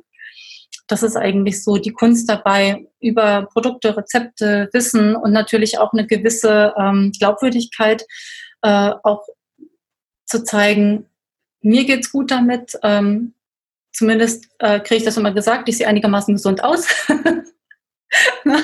ähm, also ich, das passt halt dann auch genau in das Schema, dass ich es natürlich lebe und schaue, wie kriege ich es für mich umgesetzt und dann auch äh, alltagstaugliche Ideen mit rausgeben kann. Natürlich geht mir auch mal was unter oder ich habe auch mal Tage, an denen ich mich vielleicht nicht so gut ernähre, obwohl wenn Jörg dann immer sagt, Mensch, deine Tage, an denen du dich nicht so gut ernährst, das wäre für andere schon äh, top, ja. Ähm, aber auch, auch das ist immer, wo setze ich das Maß an und wo ist so meine Gewohnheit, wo ist die gelagert und die kann ich halt relativ schnell und recht gut auch ändern. Hm, finde ich mega gut, was du sagst. Also gerade so zwei Punkte davon einerseits äh, probieren, sich mit den anderen zu identifizieren oder die anderen hineinzuversetzen und dann zu schauen, wie kann man in deinem Fall jetzt bestimmte Produkte anderen zugänglicher machen oder auch generell einfach diese Thematik, indem man dann zum Beispiel eigene Kreation macht, also eigene Mischungen herstellt. Ähm, der andere Punkt zu sagen, wie, dass man, wie wichtig es ist, selbst als Vorbild zu agieren und damit einfach zeigen, dass es praktisch umsetzbar ist. Ne? Dass es nicht nur irgendwie eine Idee ist, sondern zu sagen, hey, ja, äh, schaut mal, ich lebe es und viele andere auch was einfach auch die, die Hürde deutlich senkt, dass andere sich das zumindest mal probieren. Ja, und dann kommt natürlich noch dazu, ähm, dass unsere Optik der Produkte auch ziemlich ansprechend ist. Also wenn ich zum Beispiel jetzt aktuell ein Produkt nehme, was wir gerade rausbringen möchten, ähm, jetzt im April, das ist dann unser Meerjungfrauenzauber. Äh, passend dazu gibt es den Einhornzauber schon alleine wenn ich das Produkt präsentiere, sind ganz viele Kinder, die ihre Oma oder ihre Mama zu uns an den Stand schleifen und sagen, Mama, guck mal, ein Einhorn. Ja, und ich sehe, wie wichtig das in Anführungsstrichen Marketing bei meiner Tochter ist. Die kaufen nicht das, was am gesündesten ist. Das interessiert Kinder überhaupt nicht. Die kaufen das, was einfach cool aussieht, weil da meinetwegen Elsa und Anna drauf sind oder weil da ein Einhorn drauf ist oder aus welchen Beweggründen der Art auch immer. Und wenn ich natürlich sagen kann, ich habe eine blaue Trinkmischung, die Calcium, Magnesium, Jod liefert, einen löslichen Ballaststoff drin hat, der auch wieder äh, gesundheitliche ähm, Pluspunkte bringt, dann habe ich einfach was geschaffen, wo alle mit einem guten Gewissen rangehen können und jeder seine Bedürfnisse eben entsprechend befriedigt, nachdem, wie sie halt gerade liegen. Oh, was was, worauf du von Anfang an schon geachtet hast, oder ist es auch, was du einfach mit der Zeit gelernt hast, die, wie wichtig es ist? Dadurch, dass ich ja Fotografin bin, war mir Optik von Anfang an wichtig. Ähm, natürlich sahen die Produkte nicht von Anfang an so aus, wie sie jetzt aussahen. Also dafür war die Wichtigkeit am Anfang auch gar nicht groß genug. Ich habe einfach das Logo Pure damals von einem Freund von mir entwickeln lassen, der mir auch schon mein Fotologo entwickelt hat, wo ich gesagt habe, Mensch, Chris, ähm, du kennst mich, ähm, ich habe das und das vor, habe ihm das beschrieben und er hat was gemacht, hat mir das rübergeschickt und sagt, ah, guck mal, guck dir das mal an, ich habe dir was geschickt, ähm, vielleicht ist es ein bisschen zu verspielt, aber ist erstmal ein Anfang. Und ich habe es gesehen und habe gesagt, das ist geil, das nehmen wir. ähm, das heißt, äh, da war auch dann der erste Schuss direkt ein Treffer und ähm, dann habe ich die Etiketten bei mir zu Hause selber ausgedruckt, ähm, geschaut. Das sind natürlich ganz andere Rahmenbedingungen gewesen, unter denen ich da gestartet bin, ähm, so dass das mittlerweile äh, aber auch äh, professioneller aufgestellt ist. Aber am Anfang war das genau richtig, so wie es war, ne? weil die Kosten natürlich erstmal gering waren. Ich konnte recht flexibel agieren, äh, musste natürlich auch erstmal schauen, welche Produkte bekomme ich von woher. Dann äh, mittlerweile hat sich die ähm, Lebensmitteldeklaration ja auch ein bisschen geändert. Das heißt, die Nährwerte müssen mit aufgedruckt werden und so weiter und so fort. Ähm, da gehen wir jetzt auf ganz andere Aspekte und Dinge auch ein. Und ähm, im, in der Rohkost sind viele Dinge selbstverständlich gewesen. Das ist ja da, wo ich angefangen habe, in der Rohkostszene Da wusste natürlich jeder, was Maca oder Lucuma ist oder ähm, andere Dinge. Ähm, je mehr ich mich dann für den Handel auch geöffnet habe, weil dort immer mehr Anfragen kamen von äh, engagierten Ladnern auch, desto mehr ist mir bewusst geworden, dass das eben nicht jedem so geht und ähm, dass ich gucken muss, dass ich das, was drin ist, auch transportiere über die Optik, über dann Illustrationen. Und damals war es ein Glücksfall auch, dass äh, eine Freundin von mir Grafikerin ist und die gerade Kapazitäten frei hatte und ähm, Chris das damals abgeben wollte, weil der beruflich nicht ganz woanders mittlerweile steht. Und ähm, Betty, die unsere Grafik jetzt macht, auch unsere Produkte konsumiert. Das heißt, da war Know-how, da war Wissen auch zu meiner Person, was will ich damit transportieren, was steht dahinter. Und das ist natürlich ganz wichtig in der Kommunikation dann auch, dass das funktioniert, dass das, was ich im Kopf habe, auch einigermaßen in Bildern bei Betty entsteht und sie das dann umsetzen kann. So dass ich halt gesagt habe, wie das Pulver an sich aussieht, interessiert eigentlich so gut wie gar nicht. Es muss drauf, was es eigentlich bedingt und was es ist. Und die ersten Entwürfe von unserem, äh, von dem Macao Classic, das war die erste Trinkmischung, die ich ja gemacht hatte, sahen natürlich anders aus. Da starte ich jetzt erst wieder, dass ich nochmal ein Produkt-Redesign mache und auch die Marke umbenenne, weil Macau natürlich damals von Kakao und Maca kam. Ähm, mittlerweile gibt es eine, also ich habe es dann umbenannt in Wakao. Das ist jetzt gerade ein Prozess, wo es aber auch jetzt die Trinkmischung für die Frau gibt sozusagen mit Shatavari. Das nennt sich dann Wakao Shi. Dann gibt es noch eine Wakao Kids Trinkmischung äh, und eine Wintertrinkmischung. Und ähm, es ist eben nicht mehr nur Maca und Kakao so als Hauptbestandteil, sondern eben andere. Und deswegen habe ich gesagt, Wakao passt jetzt besser zum Beispiel als Macau. Und auch da muss man halt immer wieder flexibel sein und gucken. Ne? Oder mit dem Bob-Ei, ähm, das ist eine fermentierte Chlorella-Alge, die kann Butter, Milch und auch Ei ersetzen. Und ähm, ist halt dann in, in der Anwendung deutlich fett- und Kalorien reduziert bei gleichem Geschmack. Ist halt nachwachsender oder schnell nachwachsender, nachhaltiger Rohstoff. Und äh, die schmeckt so ein bisschen wie ungesüßter Plätzchenteig. Auch da war damals die Herausforderung zu gucken, äh, wie nennt man das, äh, weil das gibt's halt noch gar nicht auf dem Markt. Das ist eine absolute Innovation. Und ich wollte halt nicht auf diese Schiene gehen, eifrei oder irgendwie äh, das arme Küken, das arme Ei, sondern auch wieder diesen positiven Aspekt aufzählen. Und dann war das so eine Eingebung, die wir halt dann ähm, hier auch in Gemeinschaftsarbeit geleistet haben, zu gucken, Bob-Ei klingt eigentlich ziemlich cool. Von Backen ohne Butter und Ei. Das heißt, ich habe da nichts Negatives drin, sondern beschreibe eigentlich mit dem Namen prägnant, was es kann, was es ist. Dann das schöne, dann eine schöne Illustration von einer 50er, 60er Jahre Dame, die dann auch Bob-Eye auf dem Oberarm tätowiert hat, mit so einem Kopftuch an. Das heißt, auch diesen Aspekt des Bekannten mit reingearbeitet, aber halt auch diesen neuen Ansatz, dieses Starke mit rein. Und ähm, das ist halt was, wenn man es einmal gesehen hat, dann behält man das im Kopf, genauso wie das Einhorn. Und ähm, unsere Produkte an sich ähm, sind, haben ein sehr dezentes, also ein zeitloses Design eher äh, was, was ich wieder schön finde, weil natürlich ähm, jeder dann auch ja, den Geschmack von sich nicht so sehr in den Vordergrund stellt, sondern einfach das Allgemein auch schön ist. Und ähm, ja, da gehen wir jetzt auch mehr darauf, ähm, zu gucken, äh, die Inhaltsstoffe zum Beispiel auszuloben. Was ist drin? Ist Calcium drin? Ist Jod drin? Ist zum Beispiel B12 oder Eisen drin?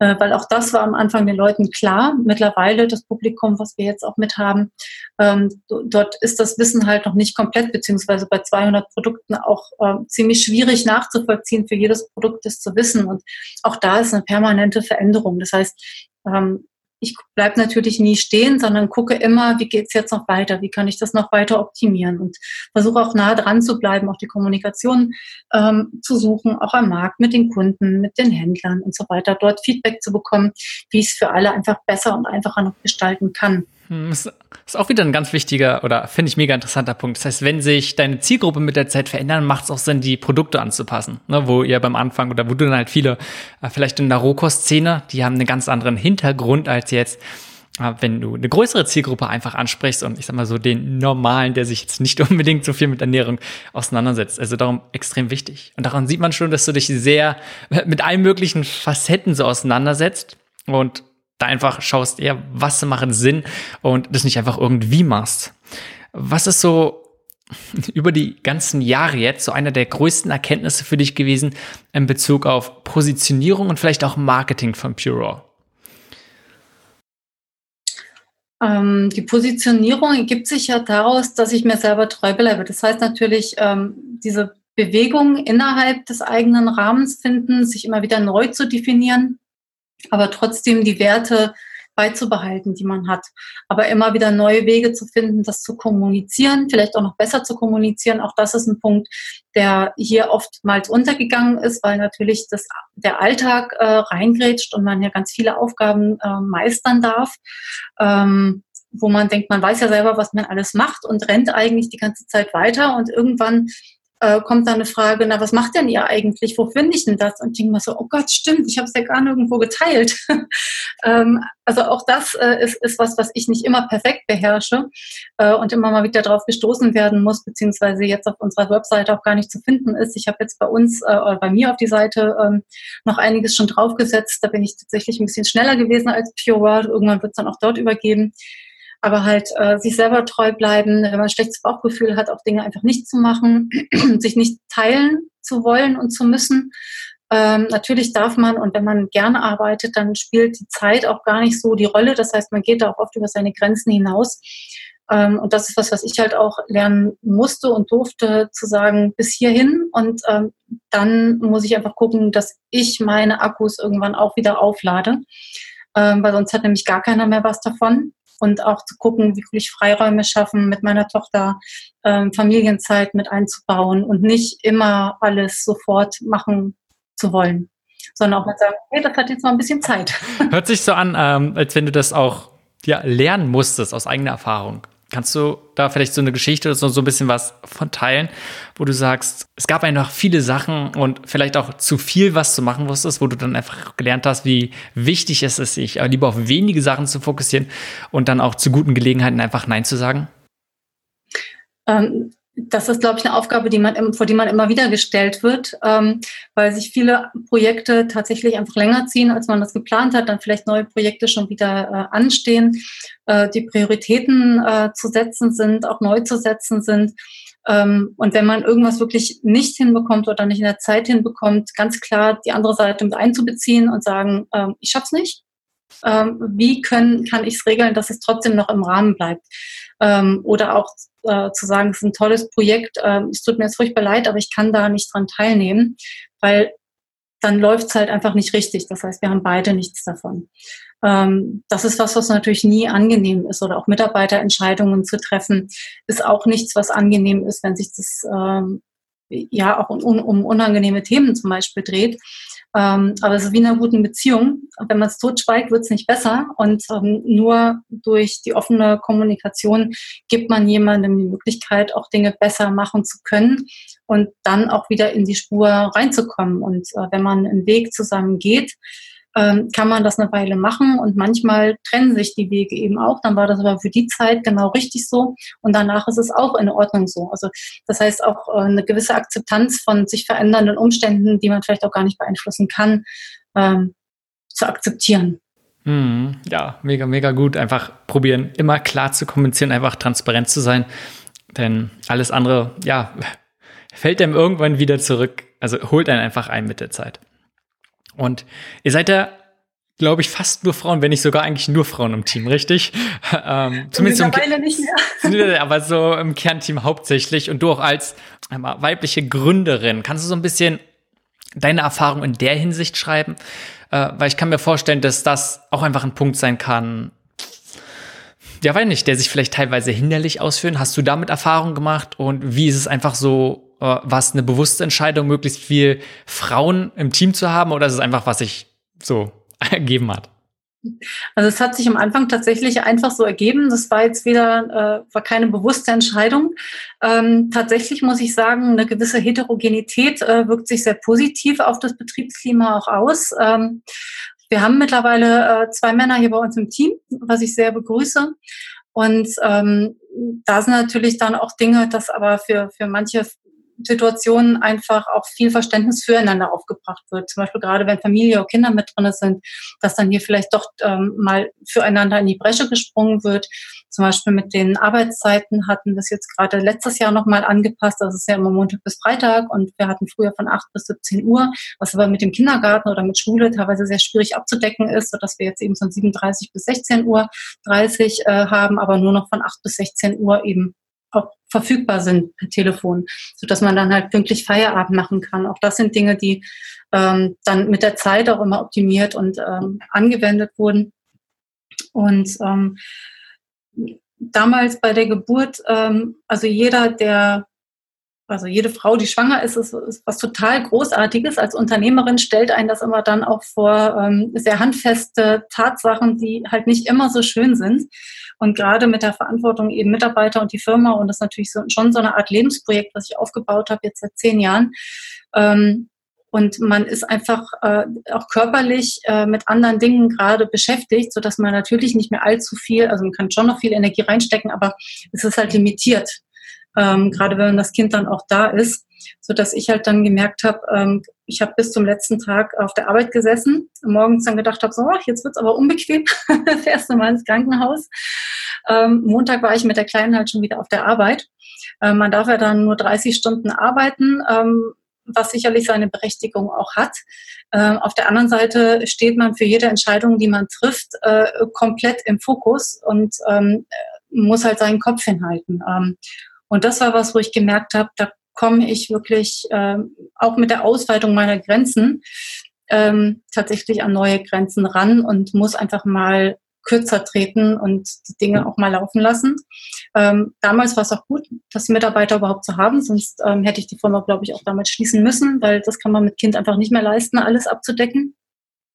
Ähm, trotzdem ist natürlich für die Mitarbeiter gut, auch jemanden permanent da zu haben, was ich auch nicht leisten konnte. Das heißt, das sind halt dann auch Dinge ähm, teilweise langsam, schwierig oder gar nicht gelaufen, ähm, wo man dann auch mal dem Kunden sagen kann, wir sind auch nur Menschen. Ja? Also es läuft hier halt auch einfach in einem relativ familiären und kleinen Rahmen. Wir tun unser Bestes, aber manchmal läuft halt auch nicht alles so, wie wir uns das optimal vorstellen.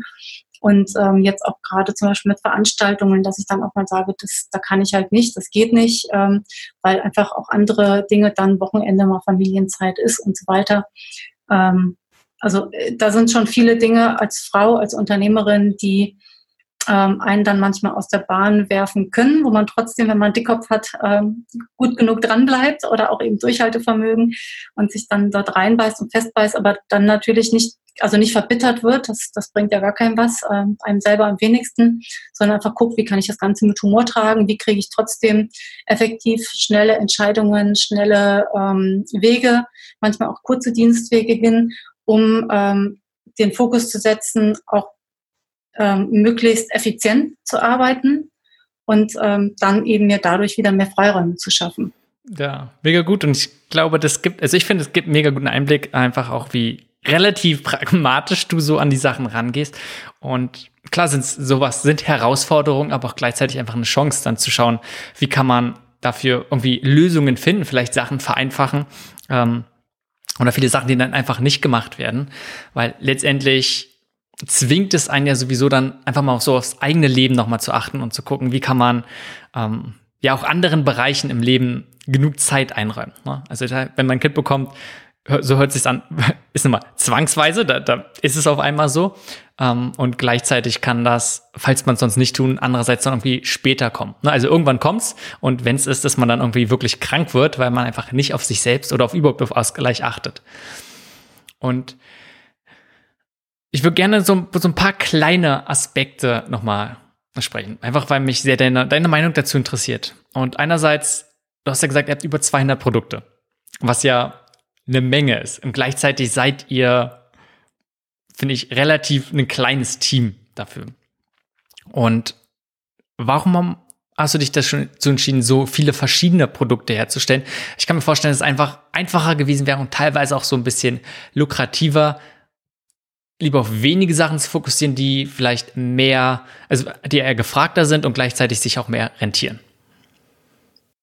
Das ist richtig, gebe ich dir vollkommen recht. Das wäre wahrscheinlich lukrativer gewesen, ähm, ist aber über die Zeit gewachsen, ähm, dass einfach viele Produkte mit reingekommen sind ähm, sind auch schon einige wieder rausgegangen und äh, wir sind auch weiter am gucken, welche Produkte bleiben jetzt drinne, wo können wir vielleicht was optimieren, welche Produkte gehen raus. Ähm, also das ist ein ständiger Prozess, ähm, der dort äh, auch ja, läuft. Wonach geht ihr? Was sind so Kriterien für euch, wo du sagst, hey, das darum nehmt ihr neues Produkt auf oder deswegen fliegt vielleicht eins raus? Was sind für euch Entscheidungskriterien? Äh, also erstmal ist es ganz stark äh, für mich oder ganz wichtig für mich, ähm, dass ich einen Bezug zu dem Produkt habe. Das heißt, wenn ich das Produkt gut finde, dann stecke ich da natürlich auch gerne und viel Energie rein, ähm, um das bekannter zu machen, um vielleicht auch die positiven Seiten herauszustellen.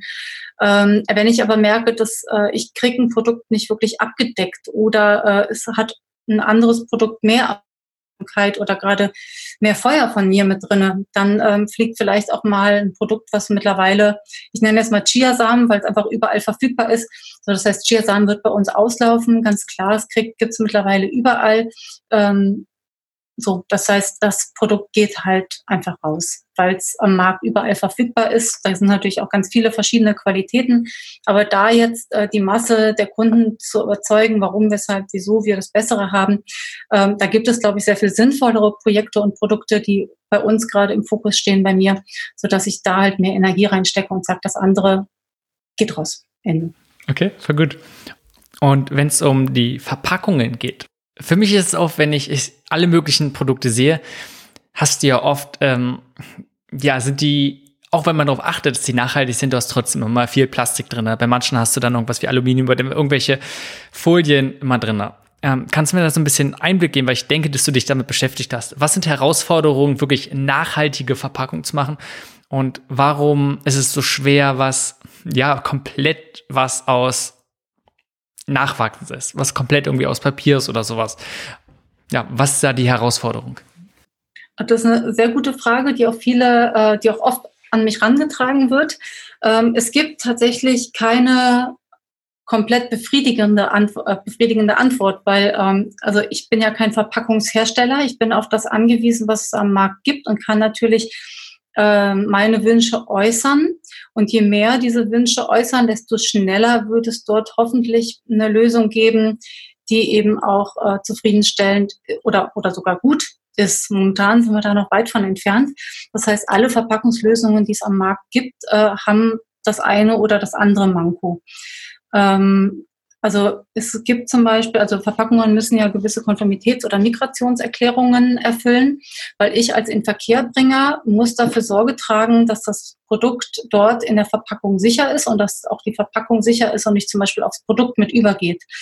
Ähm, und das kann ich halt nur, wenn ich diese ähm, Bestätigungen habe. Das heißt, wenn jetzt ein neues Forschungsergebnis, ähm, meinetwegen eine Verpackung aus äh, einem recyclingfähigen oder nachwachsenden Rohstoff macht, muss das erstmal diese ganzen Hürden durchlaufen, bevor es überhaupt zugelassen ist. Und dann muss das auch noch für das Produkt passen. Also es gibt ja da auch ganz unterschiedliche Anforderungen an Produkten. Meinetwegen ist es ein pulverförmig, Granulat, es sind Gewichte, es sind, ähm, ist es zum Beispiel ein fettreiches oder ist es ähm, flüssig oder äh, welche, welche Darreichungsform hat das Produkt? Ähm, und bei der Chlorella ist es zum Beispiel so, dass es halt auch eine barriereiges Licht haben muss und das lässt sich mit Aluminium tatsächlich bislang immer noch am besten regeln. Mittlerweile haben wir eine Innenbeschichtung aus Siox. Das heißt, da ist das Aluminium schon raus aus der Dose, was aber dann immer noch unbefriedigend ist, weil oben die Lasche ähm, immer noch ist zwar beschichtet, also das heißt, das Aluminium kommt nie, nie mit dem Produkt in Verbindung, aber ähm, diese Stabilität und Flexibilität dieser Lasche, die man so hochzieht von den Dosen, die lässt sich halt momentan seitens der Verpackungsindustrie noch nicht optimieren oder noch nicht äh, auf Aluminium verzichten. Das heißt, da ist es tatsächlich immer noch irgendwo mit drin, selbst wenn es beschichtet ist. Ähm, und wenn wir zum Beispiel Kunststoffverpackungen anbieten, ähm, ist natürlich berechtigt, oh Gott, das ist ja Kunststoff. Ähm, wenn wir ein Verbundmaterial anbieten, ähm, sind dort mehrere Schichten übereinander, so dass sich das Produkt teilweise trennen lässt, aber halt in diesem Verbund eben nicht. Das heißt, man kann den Deckel separat trennen, man kann den Boden separat trennen. Äh, das geht schon, bloß ein Teil der Verpackung halt nicht. Ähm, ich kann es aber auch dann zum Beispiel nicht in Papier reingeben, weil wenn das Produkt dann feucht wird, dann verdirbt das oder geht halt vorher um oder die Verpackung löst sich auf, äh, wenn bevor die Haltbarkeit des Produkts abgelaufen ist. Das sind dann alles so Hürden, die man ja berücksichtigen muss. Das heißt, ich gucke natürlich schon, dass wir äh, Verpackungen finden, die so gut es geht, auch den Ansprüchen gerecht werden, Allerdings ähm, ist es auch für mich ziemlich unbefriedigend zu sehen, was dort momentan für Lösungen angeboten werden. Und ich glaube und ich hoffe, dass da in Zukunft einfach viel mehr passieren wird, sodass wir da auch die Möglichkeit haben, ähm, das besser umzusetzen. Oh, ja, danke für den Einblick. Äh, mega interessant. Und da sieht man, wie mega komplex das Thema einfach ist. Und ich kann mir vorstellen, dass es in vielen, vielen Sachen ist. Genau, Glas, ne? das, das, das bringe ich nochmal ganz kurz mit ein. Bei Glas ist nämlich auch schwierig, weil Glas zum einen ja sehr, wesentlich schwieriger, äh, schwerer ist. Das heißt, es hat natürlich mehr ähm, Energieaufwand, das zu transportieren. Zum anderen, wenn ich sehe, wie oft die ähm, Logistiker mit den Paketen umgehen und wie oft schon unsere Dosen ja eigentlich sehr stabil sind, äh, dort beschädigt ankommen, ähm, weiß ich einfach, wie oft auch Glas defekt ankommt. Und dann kann ich das Produkt nämlich auch vergessen. Das heißt, der Verderb an Produkt ähm, im Vergleich zu dem, was da die Verpackung ausmacht, rechtfertigt dann auch nicht, dass ich halt von dem Rohstoff einfach zu viel ähm, verliere. Das sind alles Dinge, die dann halt auch dort mit reinspielen. Hm. Und ich kann mir vorstellen, dass es nicht nur bei der Verpackung ist, sondern wenn es um die Produkte selbst geht, das ist ja genauso komplex, ist, wenn nicht sogar noch komplexer, ähm, wo die Sachen herkommen, welche Sachen, was man auf Schadstoff achten muss, von Anbaubedingungen und all sowas. Wie gehst du mit dieser riesengroßen Komplexität an? Weil, was ich raushöre, hast du ja einen sehr hohen Anspruch an deine Produkte. Und ich kann mir vorstellen, dass es auch oft ist, dass sich bestimmte Faktoren gegenseitig eher ja nicht in die Hand laufen, sondern ja, da, da muss man irgendwie einen Kompromiss finden. Und, wie gehst du damit um? Weil letztendlich du kannst nicht den ganzen Tag damit verbringen, äh, erstmal zu recherchieren und immer noch besseren Lösungen umzugehen. Also wie schaffst du es dann wirklich ähm, mit dieser Komplexität umzugehen und trotzdem ein Produkt zu finden, äh, einfach einen, einen, Kompromiss einzugehen, zu sagen, hey ja, das ist jetzt äh, zumindest so gut es geht. Ähm, also natürlich habe ich jetzt über die Zeit auch sehr viel Erfahrungen gesammelt und äh, gute Kontakte auch geknüpft, so dass ich äh, bei vielen ähm, Produkten auch äh, beständige Lieferketten habe oder dort halt äh, von der einen Hand in die andere Hand äh, auch Empfehlungen ausgesprochen wurden zum Beispiel. Ähm, grundsätzlich bin ich ganz froh, dass ich ähm, jetzt seit ein paar Jahren auch eine QMQS-Stelle habe, das heißt Qualitätsmanagement und Sicherung, die genau solche Dinge eben auch im Vorfeld äh, abklopft und äh, Qualitätskriterien ähm, ja, von unserer Seite festlegt und eben über die Erfahrungswerte auch guckt, welche Produkte ähm, haben welches Risiko, wo muss man drauf testen, wo muss man gucken. Ähm, und äh, da arbeite ich auch mit ähm, SGS oder Eurofins zum Beispiel zusammen sind akkreditierte Labore, wo dann genau solche Dinge eben auch mit geprüft werden und geschaut wird, dass einfach ähm, von meiner Seite das Bestmögliche getan wird, um eben auch ein gutes Produkt zu bekommen. Das ist die Qualitätsgeschichte. Dann ist aber zum Beispiel auch die sensorische ähm, Eigenschaft des Produkts wichtig. Also natürlich kann es eine gute Qualität haben oder auch eine schlechte Qualität. Der Geschmack ist aber davon ähm, manchmal auch eben nicht betroffen. Und äh, zu gucken, selbst wenn man äh, meinetwegen fünf gute Qualitäten da liegen hat, welches ist sensorisch das, ähm, was am besten funktioniert? Welches ähm, lässt sich zum Beispiel am besten verarbeiten oder hat den besten Geschmack oder sieht einfach gut aus oder riecht wohl auch gut? Dass solche Dinge natürlich da auch mit reinspielen in dem Gesamterlebnis dann des Produktes. Ja, oder bei Chlorella oder Spirulina ähm, zu gucken, wir haben das äh, hier aus Klötze aus der Algenfarm. Das ist eine unglaublich tolle Qualität.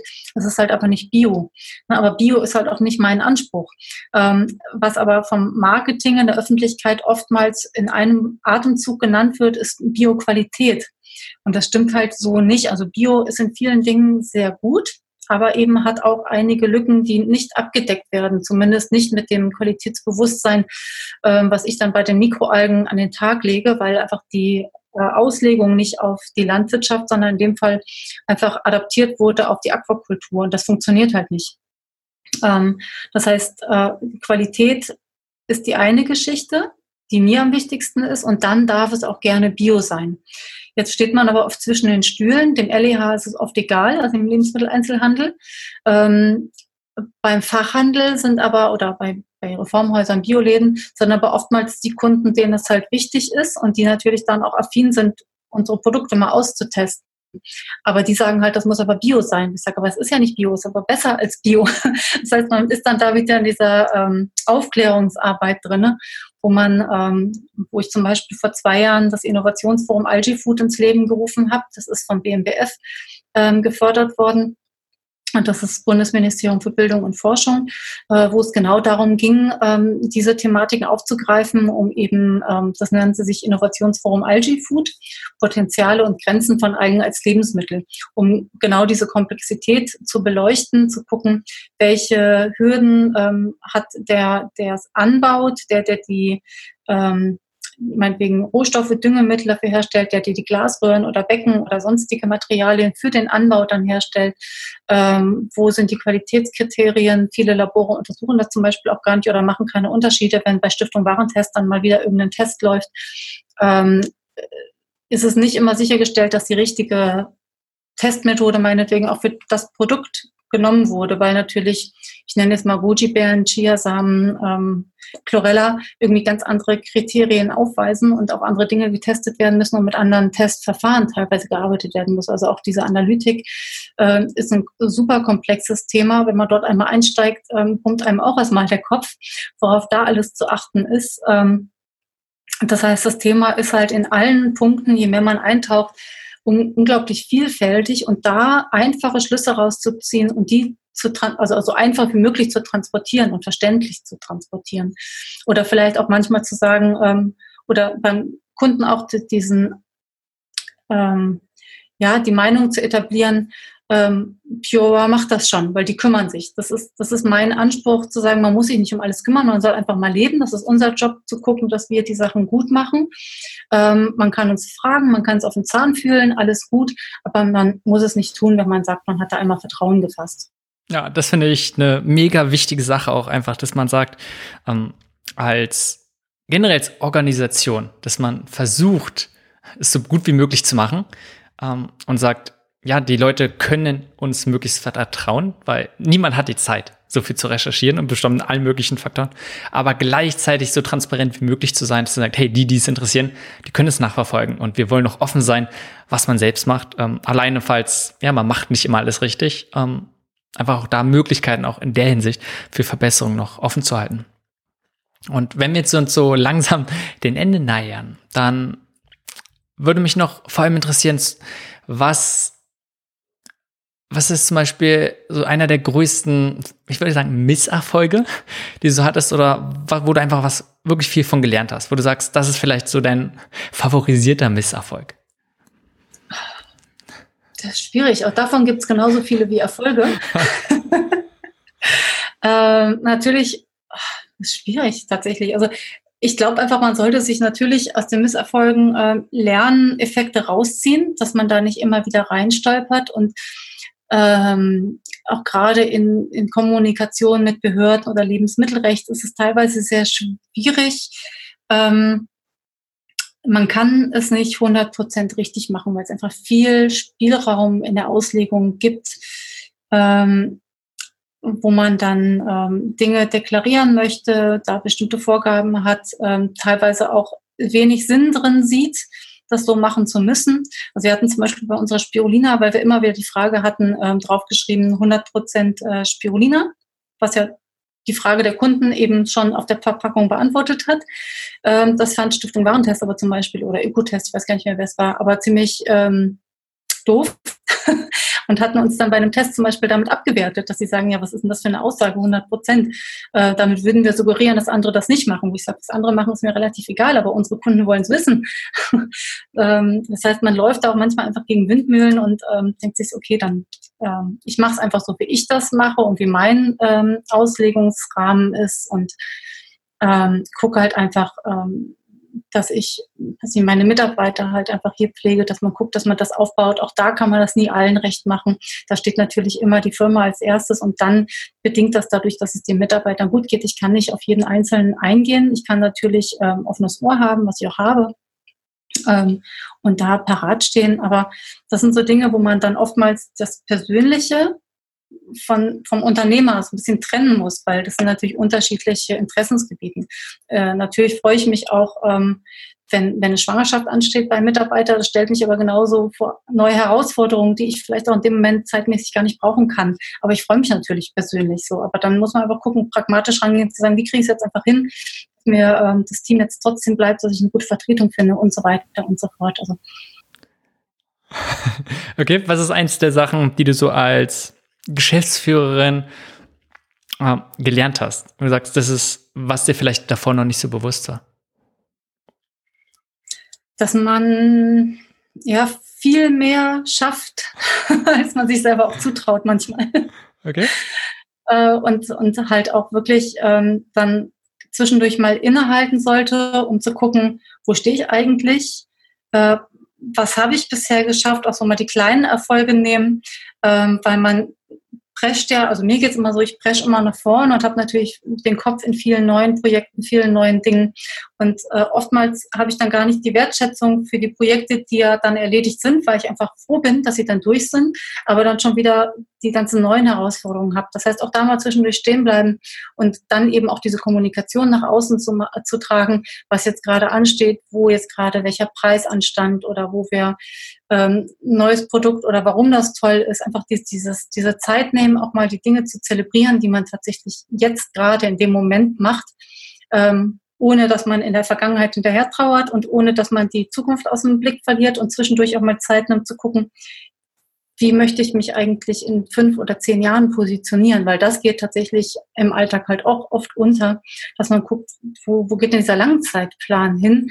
Ähm, das schafft man aber nur, wenn man den Kopf mal frei bekommt und ähm, das sind da auch Herausforderungen, die man aktiv angehen muss. Ja, ich glaube, es ist so wichtig, genau was du sagst, einfach, dass man nicht immer nur im Machen, Machen, Machen ist, sondern sich ab und zu mal rausnimmt und sagt, okay, bin ich jetzt so auf dem Kurs? Also, läuft es so, wie ich es mir eigentlich vorstelle? Und wo will ich überhaupt denn einfach dieses Big Picture auch ab und zu mal? Und natürlich so. dieses, äh, man, man arbeitet ja für sich, also für die Firma, aber es ist genauso wichtig, auch ähm, ein Netzwerk zu haben ähm, von Leuten, die man schätzt und äh, die einen dann auch hoffentlich und meistens über viele Jahre eben auch begleiten, wo man dann auch weiß, da kriegt man noch mal ein ehrliches Feedback. Ähm, die hauen einem vielleicht manche Dinge mal um die Ohren. Und entweder man macht sie dann trotzdem, weil man sagt, aber genau so möchte ich das und dann kann es gut werden. Es kann aber auch genau sein, dass man auf die Nase fällt. Ähm, oder äh, sie sagen, das ist total toll und man selber denkt sich so, puh, ja, ich weiß nicht. Und dann beleuchtet man das von, von, von anderen Aspekten und von anderen Sichtweisen, gewinnt aber immer dadurch, dass man vielleicht seine Meinung gar nicht umstellt, sondern einfach nur um ein paar Denkschritte erweitert und äh, vielleicht manche Dinge dann auch ähm, anders betrachtet, obwohl die Entscheidung vielleicht die gleiche ist. Also da einfach diese Wertschätzung für die Kontakte, die man hat und auch zu gucken, wer ist da auf einer Wellenlänge, auf einer Augenhöhe. Dann kann man auch mal sich gegenseitig fördern, unterstützen. Ich glaube, das ist so das Wichtigste, dass man nicht immer Einzelkämpfer ist, sondern dann auch ähm, ein Netzwerk hat, wo man weiß, wer dahinter steht.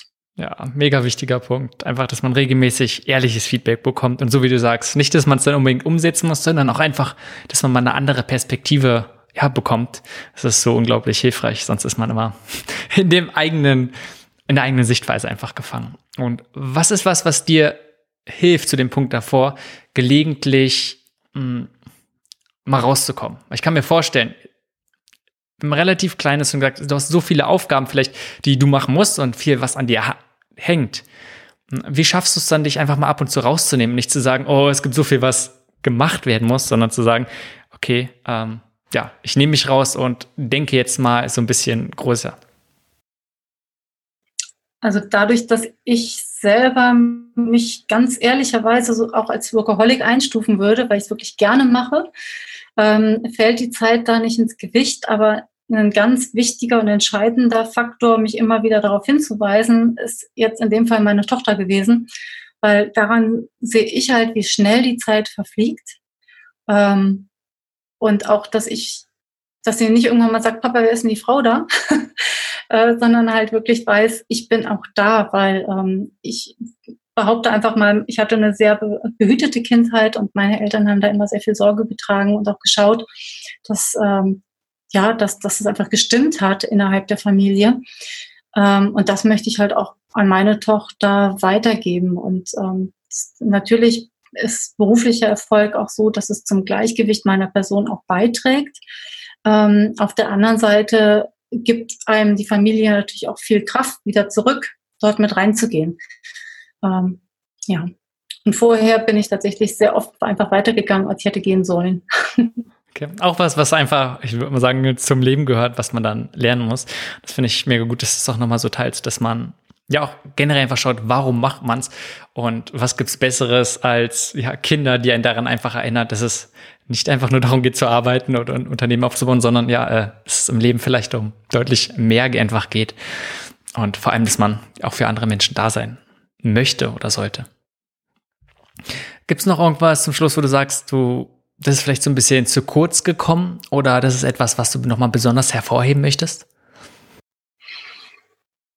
Ich glaube, wir haben schon viele Dinge äh, angegangen. Ähm, was ich jetzt gerade in der letzten Woche nochmal als Erfahrung hatte und was mir auch immer wichtig ist, auch ähm, gerade Jugendlichen eine Perspektive zu geben, auch zu gucken, was kann man da machen, weil Kinder natürlich unsere Zukunft sind, egal ob man welche hat oder nicht. Ähm, aber wir hatten äh, jetzt letzte Woche gerade eine Schülergruppe da, das nannte sich Gründerkids, die im Gastronomiebereich sind, meistens in Form von ähm, äh, Mittagsprogrammen, die dann eben über die Schüler gestellt werden, Kantinen und so weiter. Und ähm, man merkt, welchen Background einfach die Schüler auch familiär mitbringen und wie wichtig das ist, dass einfach dort auch soziale Netzwerke gestrickt werden, die Perspektiven geben, die Mut machen, vielleicht auch Dinge mal anders zu machen, als man die gewohnt ist. Auch äh, das eigene Interesse mal auszubilden und auch mal zu hinterfragen, was muss ich eigentlich? Weil in der Schule wird halt vieles einfach vorgegeben, man schleust sich da so durch, man muss eigentlich sich selber nicht so viele Ziele stecken und irgendwann kommt man raus und weiß überhaupt nicht, wo man dann mal hin will. Ähm, und dann ähm, geht man meinetwegen nochmal studieren und hat aber diese Praxiserfahrung nicht. Und ähm, da finde ich es gut, auch zu zeigen, egal was man gelernt hat, wenn man die Motivation mitbringt und auch den Willen mitbringt, was anders, was besser machen zu wollen, hat man jederzeit die Chance dazu. Und äh, als Arbeitgeber oder als Unternehmer ist es mir natürlich dann wichtig, Know-how kann ich jedem beibringen.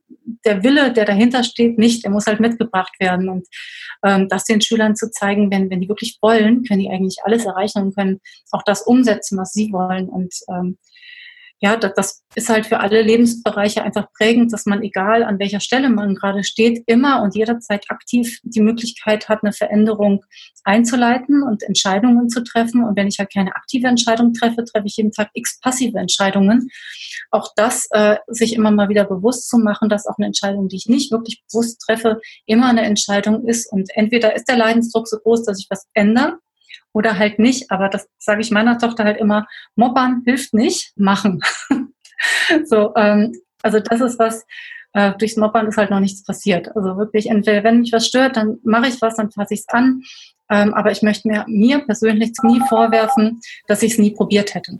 Ich denke, es ist so, so wichtig, dass man einfach immer diese Perspektive hat. Und genau wie du sagst, egal wo man ist, ähm, viel wichtiger ist, ja, wo man hingeht und man hat selbst darauf Einfluss, einfach sich fortzuentwickeln, zu lernen und einfach Sachen zu machen und so einfach was voranzubringen. Also Kostin, ja, vielen Dank. Wenn man jetzt mehr darüber erfahren möchte, was erstmal was du so machst oder was ihr bei Pure Raw machst, gibt's was, wo du die Hörer irgendwie hinschicken möchtest? Genau, es gibt natürlich meine Webseite, Kirstin Knufmann und äh, purewar.de.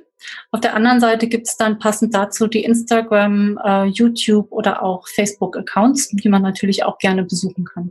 Okay, super. Christian, dann vielen Dank, dass du deine Erfahrung geteilt hast, so ein bisschen die Einblicke und vor allem danke, dass du probierst, oder nicht nur probierst, sondern dass du es einfach ähm, gute Nahrungsergänzungsmittel auf den Markt zu bringen und vor allem aber, dass du ja, mit Herz und Blut dabei bist, wirklich gute Produkte voranzubringen und so viele verschiedene Aspekte damit reinbringst. Also danke für die Arbeit. Ich glaube, es ist sehr, sehr wichtig.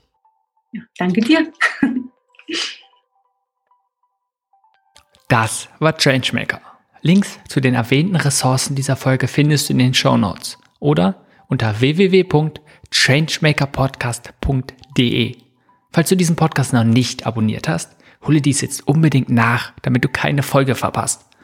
Bis zur nächsten Folge.